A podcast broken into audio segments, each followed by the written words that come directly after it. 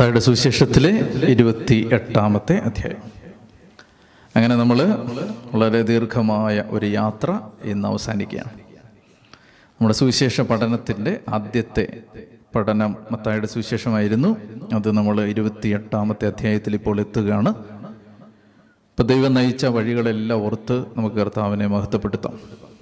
മത്തായുടെ സുവിശേഷം ഇരുപത്തി എട്ടാം അധ്യായം ഒന്ന് മുതലുള്ള വാക്യങ്ങൾ. സാപത്തിന് ശേഷം ആഴ്ചയുടെ ഒന്നാം ദിവസം രാവിലെ മഗ്ദലന മറിയവും മറ്റേ മറിയവും ശവകുടീരം സന്ദർശിക്കാൻ വന്നു. സാപത്തിന് ശേഷം ആഴ്ചയുടെ ഒന്നാം ദിവസം എന്ന് പറയുന്നത് ഞായറാഴ്ച first day of the week ഈ ആഴ്ചയുടെ ഒന്നാം ദിവസം ഒരു പുതിയ യുഗത്തിന്റെ ആദ്യത്തെ ദിവസമാണ്. ഒരു പുതിയ യുഗം ഇവിടെ ആരംഭിക്കുകയാണ്. വലിയ ഒരു ഭൂകമ്പം ഉണ്ടായി.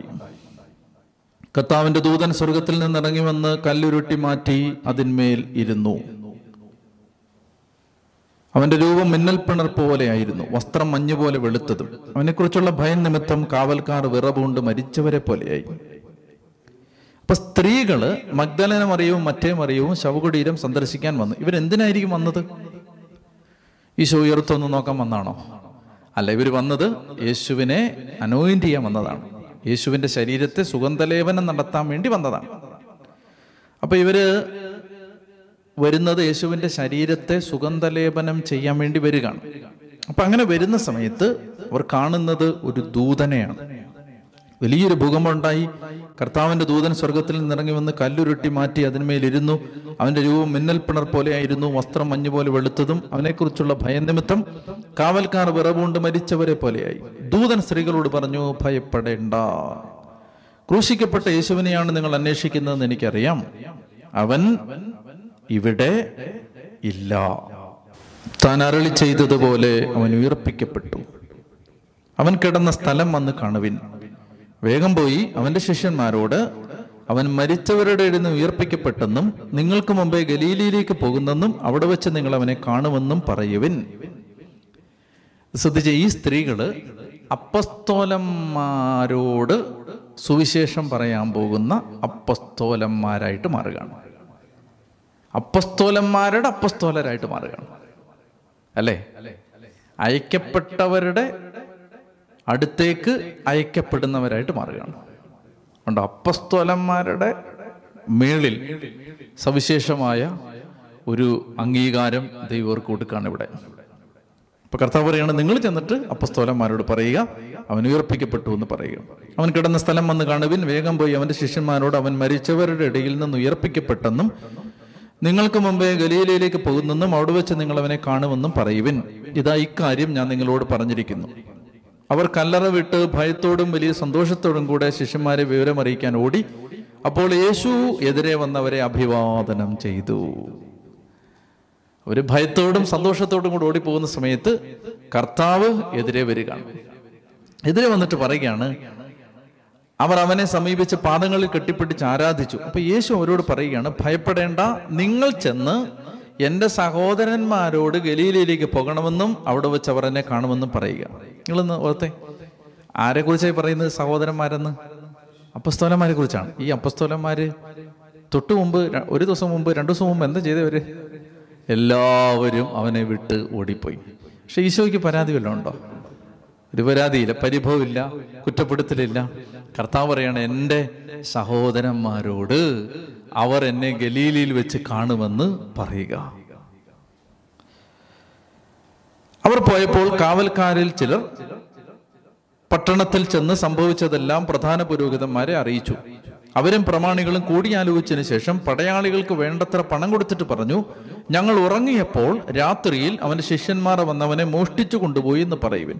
ദേശാധിപതി ഇതറിഞ്ഞാൽ ഞങ്ങൾ അവനെ സ്വാധീനിച്ച് നിങ്ങൾക്ക് ഉപദ്രവം ഉണ്ടാക്കാതെ നോക്കിക്കൊള്ളാം. അപ്പോൾ ഈ പട്ടാളക്കാരുടെ ജോലി പോകാതിരിക്കാൻ വേണ്ടി ദേശാധിപതിയുടെ അടുത്ത് ശുപാർശ ചെയ്തോളാം. ആര്? പ്രധാന പുരോഹിതന്മാർ. നിങ്ങൾ എന്ത് പറയണം?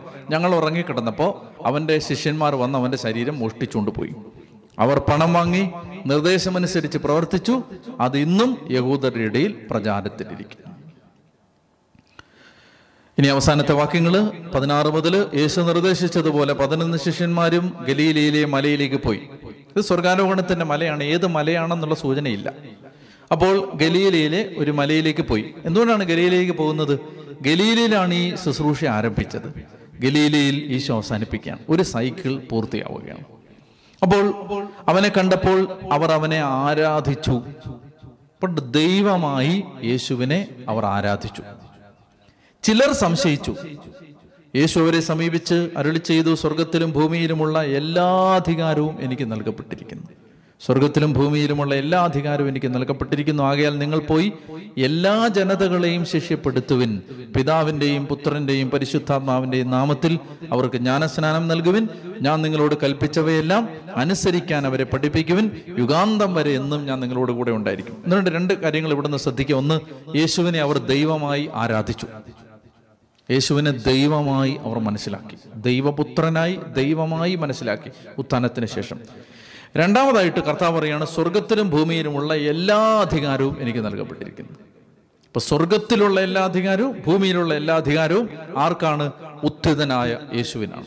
മൂന്നാമത്തേത് നിങ്ങൾ എന്ത് ചെയ്യണം? നിങ്ങൾ പോയി എല്ലാ ജനതകളെയും സുവിശേഷം പറയുക എന്ന് മാത്രമല്ല ശിഷ്യപ്പെടുത്തണം. ശിഷ്യപ്പെടുത്തണം എന്ന് പറഞ്ഞാൽ സുവിശേഷം പറയുന്നത് ആദ്യത്തെ സ്റ്റെപ്പാണ് രണ്ടാമത്തെ സ്റ്റെപ്പാണ് ശിഷ്യന്മാരാക്കി മാറ്റുക എന്ന് പറഞ്ഞാൽ ഈശോ പറഞ്ഞു തന്നതുപോലെ ജീവിക്കാൻ പഠിപ്പിക്കുക. ആദ്യ സുവിശേഷം അറിയിക്കുക രണ്ടാമതായിട്ട് ശിഷ്യപ്പെടുത്തുക. അങ്ങനെ ഒരു ഉത്തരവാദിത്വം കൂടി സഭയ്ക്കുണ്ട് ശിഷ്യപ്പെടുത്തുക. ഇപ്പൊ ഇവിടെ പറയുകയാണ് ആകയാൽ നിങ്ങൾ പോയി എല്ലാ ജനതകളെയും ശിഷ്യപ്പെടുത്തുവിൻ പിതാവിന്റെയും പുത്രന്റെയും പരിശുദ്ധാത്മാവിന്റെയും നാമത്തിൽ ജ്ഞാനസ്നാനം നൽകുവിൻ. ജ്ഞാനസ്നാനം നൽകേണ്ടത് പിതാവിന്റെയും പുത്രന്റെയും പരിശുദ്ധാത്മാവിന്റെയും നാമത്തിൽ. ഞാൻ നിങ്ങളോട് കൽപ്പിച്ചവയെല്ലാം അനുസരിക്കാൻ പഠിപ്പിക്കുവിൻ. അങ്ങനെ ജ്ഞാനസ്നാനം കൊടുത്തിട്ട് നമ്മൾ സഭയിൽ ചെയ്യുന്നത് പോലെ കുഞ്ഞുങ്ങളെ ജ്ഞാനസ്നാനം കൊടുത്തിട്ട് പിതാവിന്റെയും പുത്രന്റെയും പരിശുദ്ധാത്മാവിന്റെയും നാമത്തിൽ ജ്ഞാനസ്നാനം കൊടുത്തതിന് ശേഷം അവർ വളർന്നു വരുമ്പോൾ ഈശോ പറഞ്ഞതെല്ലാം അവരെ പഠിപ്പിക്കുക യുഗാന്തം വരെ എന്നും ഞാൻ നിങ്ങളോട് കൂടെ ഉണ്ടായിരിക്കും. മത്തായി തുടങ്ങിയപ്പോൾ നമ്മൾ വായിച്ചിരുന്നു അവൻ എമ്മാനുവേൽ എന്ന് വിളിക്കപ്പെടും. ദൈവം നമ്മോടുകൂടെ എന്നർത്ഥമുള്ള ആ എമ്മാനുവേൽ ആ പ്രവചനം ഇവിടെയാണ് പൂർത്തിയാവുന്നത്. യുഗാന്തം വരെ ഞാൻ നിങ്ങളോട് കൂടെ ഉണ്ടായിരിക്കും. നമ്മളിത് പറഞ്ഞുകൊണ്ടിരിക്കുമ്പോൾ ഇപ്പം നമ്മുടെ കൂടെയും അവൻ ഉണ്ട് എന്നുള്ളതാണ് എമ്മാനുവേൽ. എന്നും അവൻ നമ്മുടെ കൂടെ ഉണ്ടായിരിക്കും. അപ്പൊ ഈ ഒരു വാഗ്ദാനം തന്നുകൊണ്ട് ഈശോയുടെ ഈ സുവിശേഷം മത്തായി പൂർത്തിയാക്കുകയാണ്. യുഗാന്തം വരെ നമ്മോട് കൂടെ ഉണ്ടായിരിക്കും. ഇനി ഒന്ന് രണ്ട് കുഞ്ഞു കാര്യങ്ങൾ നമ്മളൊന്ന് മനസ്സിലാക്കിയാൽ നമുക്ക് മത്തായി അവസാനിപ്പിക്കാനായിട്ട് പറ്റും. ഒന്നാമത്തേത് മത്തായിയുടെ സുവിശേഷത്തിന്റെ പ്രമേയം എന്തായിരുന്നു? സ്വർഗരാജ്യം കിങ്ഡം ഓഫ് ഹെവൻ സ്വർഗരാജ്യം. ആ സ്വർഗരാജ്യം യേശുക്രിസ്തുവിലൂടെ ആരംഭിച്ചു. യേശുക്രിസ്തുവിലൂടെ ആരംഭിച്ചു. ആ രാജ്യം മുന്നോട്ട് പോയിക്കൊണ്ടിരിക്കുകയാണ്. നമ്മൾ ഈ ലോകരാജ്യത്തിൽ നിന്ന് ജ്ഞാനസ്നാനം വഴി യേശുവിനെ രക്ഷകനും നാഥനുമായി ഏറ്റുപറഞ്ഞതിലൂടെ നമ്മൾ ജ്ഞാനസ്നാനം വഴി ഈ ലോകരാജ്യത്തിൽ നിന്ന് സ്വർഗരാജ്യത്തിലേക്ക് പ്രവേശിച്ചിരുന്നു. ഞാൻ ഒരു കുഞ്ഞു വ്യത്യാസം നിങ്ങൾക്ക് പറഞ്ഞു തരാനായിട്ട് പോവാണ്. നമുക്കത് ബോർഡിൽ ഞാൻ എഴുതി കാണിക്കാം.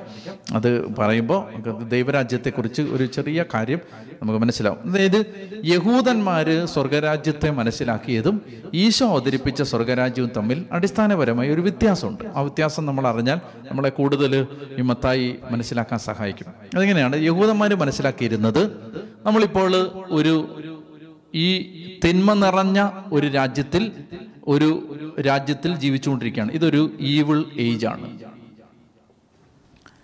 തിന്മ നിറഞ്ഞ ഒരു രാജ്യത്തിൽ ഇപ്പോൾ യഹൂദന്മാരെങ്ങനെയാണ് മനസ്സിലാക്കുന്നത്? നമ്മളിപ്പോൾ ജീവിക്കുന്ന ഈ രാജ്യം ഈ ഈ കാലം അല്ലെ ഈ ജീവിതം തിന്മ നിറഞ്ഞ ഒരു രാജ്യത്തിലെ ജീവിതം. ആരാണ് ഇതിന്റെ ഭരണാധികാരി? സാത്താൻ. ഓക്കെ? അപ്പൊ അവരിങ്ങനെ പ്രതീക്ഷിച്ചിരിക്കുകയാണ് ആര് വരും? ആര് വരും? മിശിക വരും.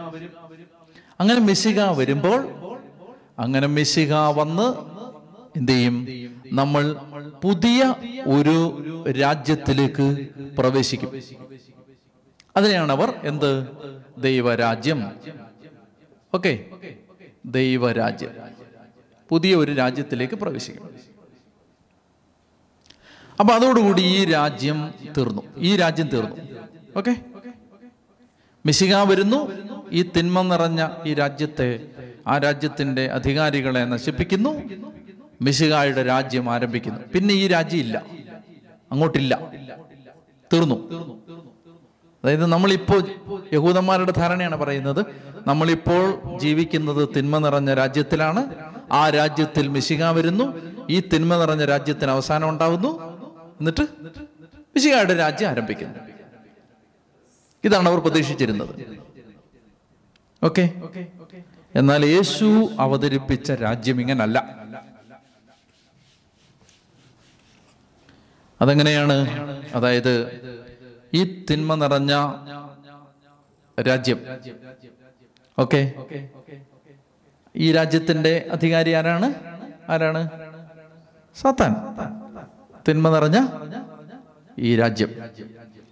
ഈ രാജ്യം ഇങ്ങനെ മുന്നോട്ട് പോകുമ്പോൾ ആര് വന്നു? ഈശോ വന്നു. ഈശോ വന്നിട്ട് ഈശോയുടെ രാജ്യം. ഈ രാജ്യം ഇവിടെ അവസാനിച്ചിട്ടില്ല. സാത്താനെ ഈശോ പരാജയപ്പെടുത്തിയെങ്കിലും സാത്താൻ ഇല്ലാതായിട്ടില്ല. മനസ്സിലാവുന്നുണ്ടോ? സാത്താനെ പരാജയപ്പെടുത്തി. പക്ഷെ സാത്താൻ നശിച്ചിട്ടില്ല. സാത്താൻ ഇപ്പോഴും ഉണ്ട്. സാത്താന്റെ രാജ്യം ഇപ്പോഴും തുടരുന്നുണ്ട്. മനസ്സിലായോ? ഇപ്പൊ യേശുവിന്റെ രാജ്യമാണിത്. ജീസസ്. യേശു വന്നു അല്ലേ? ഈശോ വന്നു. മിശിക വന്നു. മിശിക വന്ന് രാജ്യം സ്ഥാപിച്ചു. ആ രാജ്യം ഇങ്ങനെ മുന്നോട്ട് പോയിക്കൊണ്ടിരിക്കുകയാണ്. ഈ രാജ്യവും സമാന്തരമായി മുന്നോട്ട് പോയിക്കൊണ്ടിരിക്കുകയാണ്. സാത്താന്റെ രാജ്യവും. ഈ തിന്മ നിറഞ്ഞ രാജ്യത്തിൽ നിന്ന് യേശു നമ്മെ രക്ഷിച്ച് ഈ രാജ്യത്തിലോട്ട് കയറ്റിക്കൊണ്ടിരിക്കുകയാണ്. ഓക്കെ? നമ്മളെല്ലാം എന്ത് ചെയ്തു? യേശു ക്രിസ്തുവിൽ വിശ്വാസം വഴി ജ്ഞാനസ്നാനം വഴി നമ്മളെല്ലാം ഈ രാജ്യത്തിന്റെ ഭാഗമായി. ഇവിടുന്ന് ഇവിടുന്ന് ഇങ്ങനെ ഓരോന്നോരോന്ന് ഓരോന്നോരോന്ന് നമ്മുടെ അധ്വാനവും കർത്താവിന്റെ കൃപയനുസരിച്ച് ഇതിങ്ങനെ ഓരോന്ന് ഓരോന്ന് ഓരോന്ന് ഇങ്ങോട്ട് കയറിക്കൊണ്ടിരിക്കുകയാണ്. അപ്പൊ ഈ രാജ്യം ഇങ്ങനെ മുന്നോട്ട് പോയിക്കൊണ്ടിരിക്കുകയാണ്. ആ കൂട്ടത്തിൽ ഇവിടെ ഉണ്ട് ഇങ്ങനെ മുന്നോട്ട് പോകുന്നുണ്ട്. അങ്ങനെ ഇരിക്കുമ്പോൾ എന്ത് സംഭവിക്കും? അങ്ങനെ ഇരിക്കുമ്പോൾ കർത്താവ് വീണ്ടും വരും. അങ്ങനെ വീണ്ടും വരുമ്പോഴാണ് എന്ത് സംഭവിക്കുന്നത്? ഈ രാജ്യത്തിന്റെ പൂർത്തീകരണവും ഈ രാജ്യം ഇല്ലാതാവുന്നത്. മനസ്സിലാവുന്നുണ്ടോ? മിശിക വന്നു കഴിയുമ്പോൾ സാത്താന്റെ രാജ്യം ആദ്യത്തെ വരവ് യകൂദന്മാരെന്താ വിചാരിച്ചിരുന്നത് അതോടുകൂടി എല്ലാം തീർന്നു പിന്നെ മിശികായുടെ രാജ്യം. അങ്ങനെയല്ല. മിശികായുടെ വരുമ്പോൾ ഇവിടെ സ്വർഗരാജ്യം ആരംഭിച്ചു. ആരംഭിച്ചു. പക്ഷേ പൂർത്തിയായിട്ടില്ല. മനസ്സിലാവുന്നുണ്ടോ? ഏ? പൂർത്തിയായിട്ടില്ല. അത് മുന്നോട്ട് നമ്മൾ ഈ രാജ്യത്തിലാണ് ഇപ്പോൾ ഈ മേളത്തെ രാജ്യത്തിൽ സ്വർഗരാജ്യത്തിലാണ്. ആ രാജ്യം ഇങ്ങനെ മുന്നോട്ട് പോയിക്കൊണ്ടിരിക്കുകയാണ്. പൂർത്തിയായിട്ടില്ല. അത് എപ്പോഴാണ് പൂർത്തിയാവുന്നത്? യേശുവിന്റെ രണ്ടാം വരവിലാണ് പൂർത്തിയാവുന്നത്. യേശുവിന്റെ രണ്ടാം വരവിൽ അത് പൂർത്തിയാവും. അന്ന് ഈ രാജ്യം ഇല്ലാതാവും. സാത്താനും അവന്റെ സേവകരും അഗ്നി തടാകത്തിലേക്ക് വലിച്ചെറിയപ്പെടും. പിടികിട്ടുന്നുണ്ടോ? അപ്പോ പാരലായിട്ട് രണ്ട് രാജ്യമുണ്ട് ഇപ്പോഴും ഇതിലേത് രാജ്യത്തിലാണ് നമ്മൾ ജീവിക്കണമെന്ന് നമ്മൾ തീരുമാനിക്കണം. മനസ്സിലാവുന്നുണ്ടോ?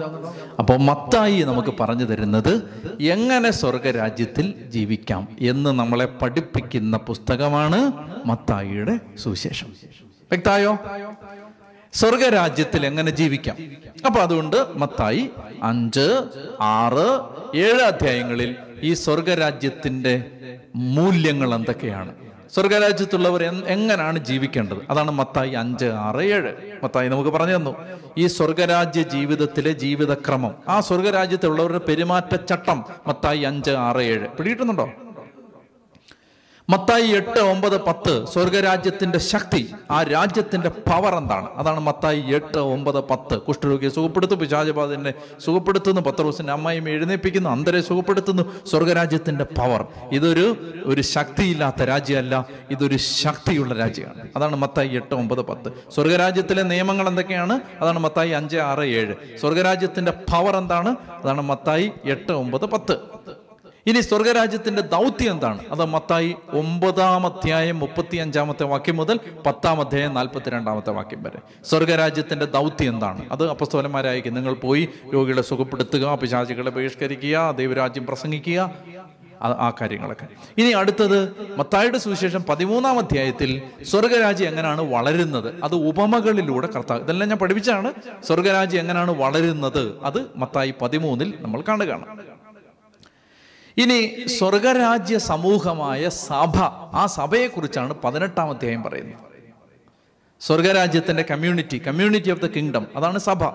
സ്വർഗരാജ്യ സമൂഹമാണ്. ഇന്ന് ഈ ഭൂമിയിൽ കാണുന്ന സ്വർഗരാജ്യത്തിന്റെ അടയാളം ഏതാണ്? സഭയാണ്. ആ സഭയുടെ ജീവിതക്രമം. അല്ലെങ്കിൽ ആ ആ സഭയെക്കുറിച്ചുള്ള പ്രതിപാദനമാണ് പതിനെട്ടാം അധ്യായം. ഇനി ഈ സ്വർഗരാജ്യത്തിന്റെ പരിസമാപ്തി അതിന്റെ പൂർത്തീകരണം അതാണ് ഇരുപത്തിനാലും ഇരുപത്തഞ്ചും അധ്യായങ്ങൾ. ആ സ്വർഗരാജ്യത്തിന്റെ പൂർത്തീകരണം യുഗാന്ത്യത്തെക്കുറിച്ചുള്ള പ്രബോധനം. അപ്പോൾ സ്വർഗരാജ്യ ജീവിതക്രമത്തെക്കുറിച്ച് നമുക്ക് മത്തായി സുവിശേഷകൻ വ്യക്തമായി പറഞ്ഞു തന്നിരിക്കുകയാണ്. ഇപ്പം നിങ്ങൾ ഈ ശുശ്രൂഷയിൽ സംബന്ധിച്ചതിനും നിങ്ങൾ ഈ സുവിശേഷം പഠിക്കാൻ വലിയ താല്പര്യം കാണിച്ചതിനും നിങ്ങൾ ഈ വചനം പഠിക്കാൻ വലിയ ആഗ്രഹത്തോടെ കർത്താവിന്റെ മുമ്പിൽ ഇരുന്നതിനെല്ലാം ദൈവനാമത്തെ ഞാൻ നന്ദി അറിയിക്കുകയാണ്. നിങ്ങൾ നന്നായിട്ട് ഇത് പഠിക്കുക. കൂടുതൽ പഠിക്കുക. ഞാനൊരു വളരെ പൊതുവായ ഒരു ആമുഖം മാത്രമാണ് എല്ലാ കാര്യത്തിനും പറഞ്ഞിട്ടുള്ളത്. വചനത്തിന്റെ ആഴങ്ങളിലേക്ക് ഇനി ഇനി ഒരുപാട് നമ്മൾ പ്രവേശിക്കാനുണ്ട്. ഓരോ വാക്യത്തിനും ഒരാശയ പ്രപഞ്ചം നമുക്ക് മുമ്പിൽ തുറന്നു വെക്കാനുള്ള കഴിവുണ്ട്. നിങ്ങൾ ഓരോരുത്തരുടെയും വ്യക്തിപരമായ പഠനത്തിലൂടെ നിങ്ങൾ മുന്നോട്ട് കൊണ്ടുപോവുക. ദൈവം നിങ്ങളെ സമൃദ്ധമായിട്ട് അനുഗ്രഹിക്കട്ടെ.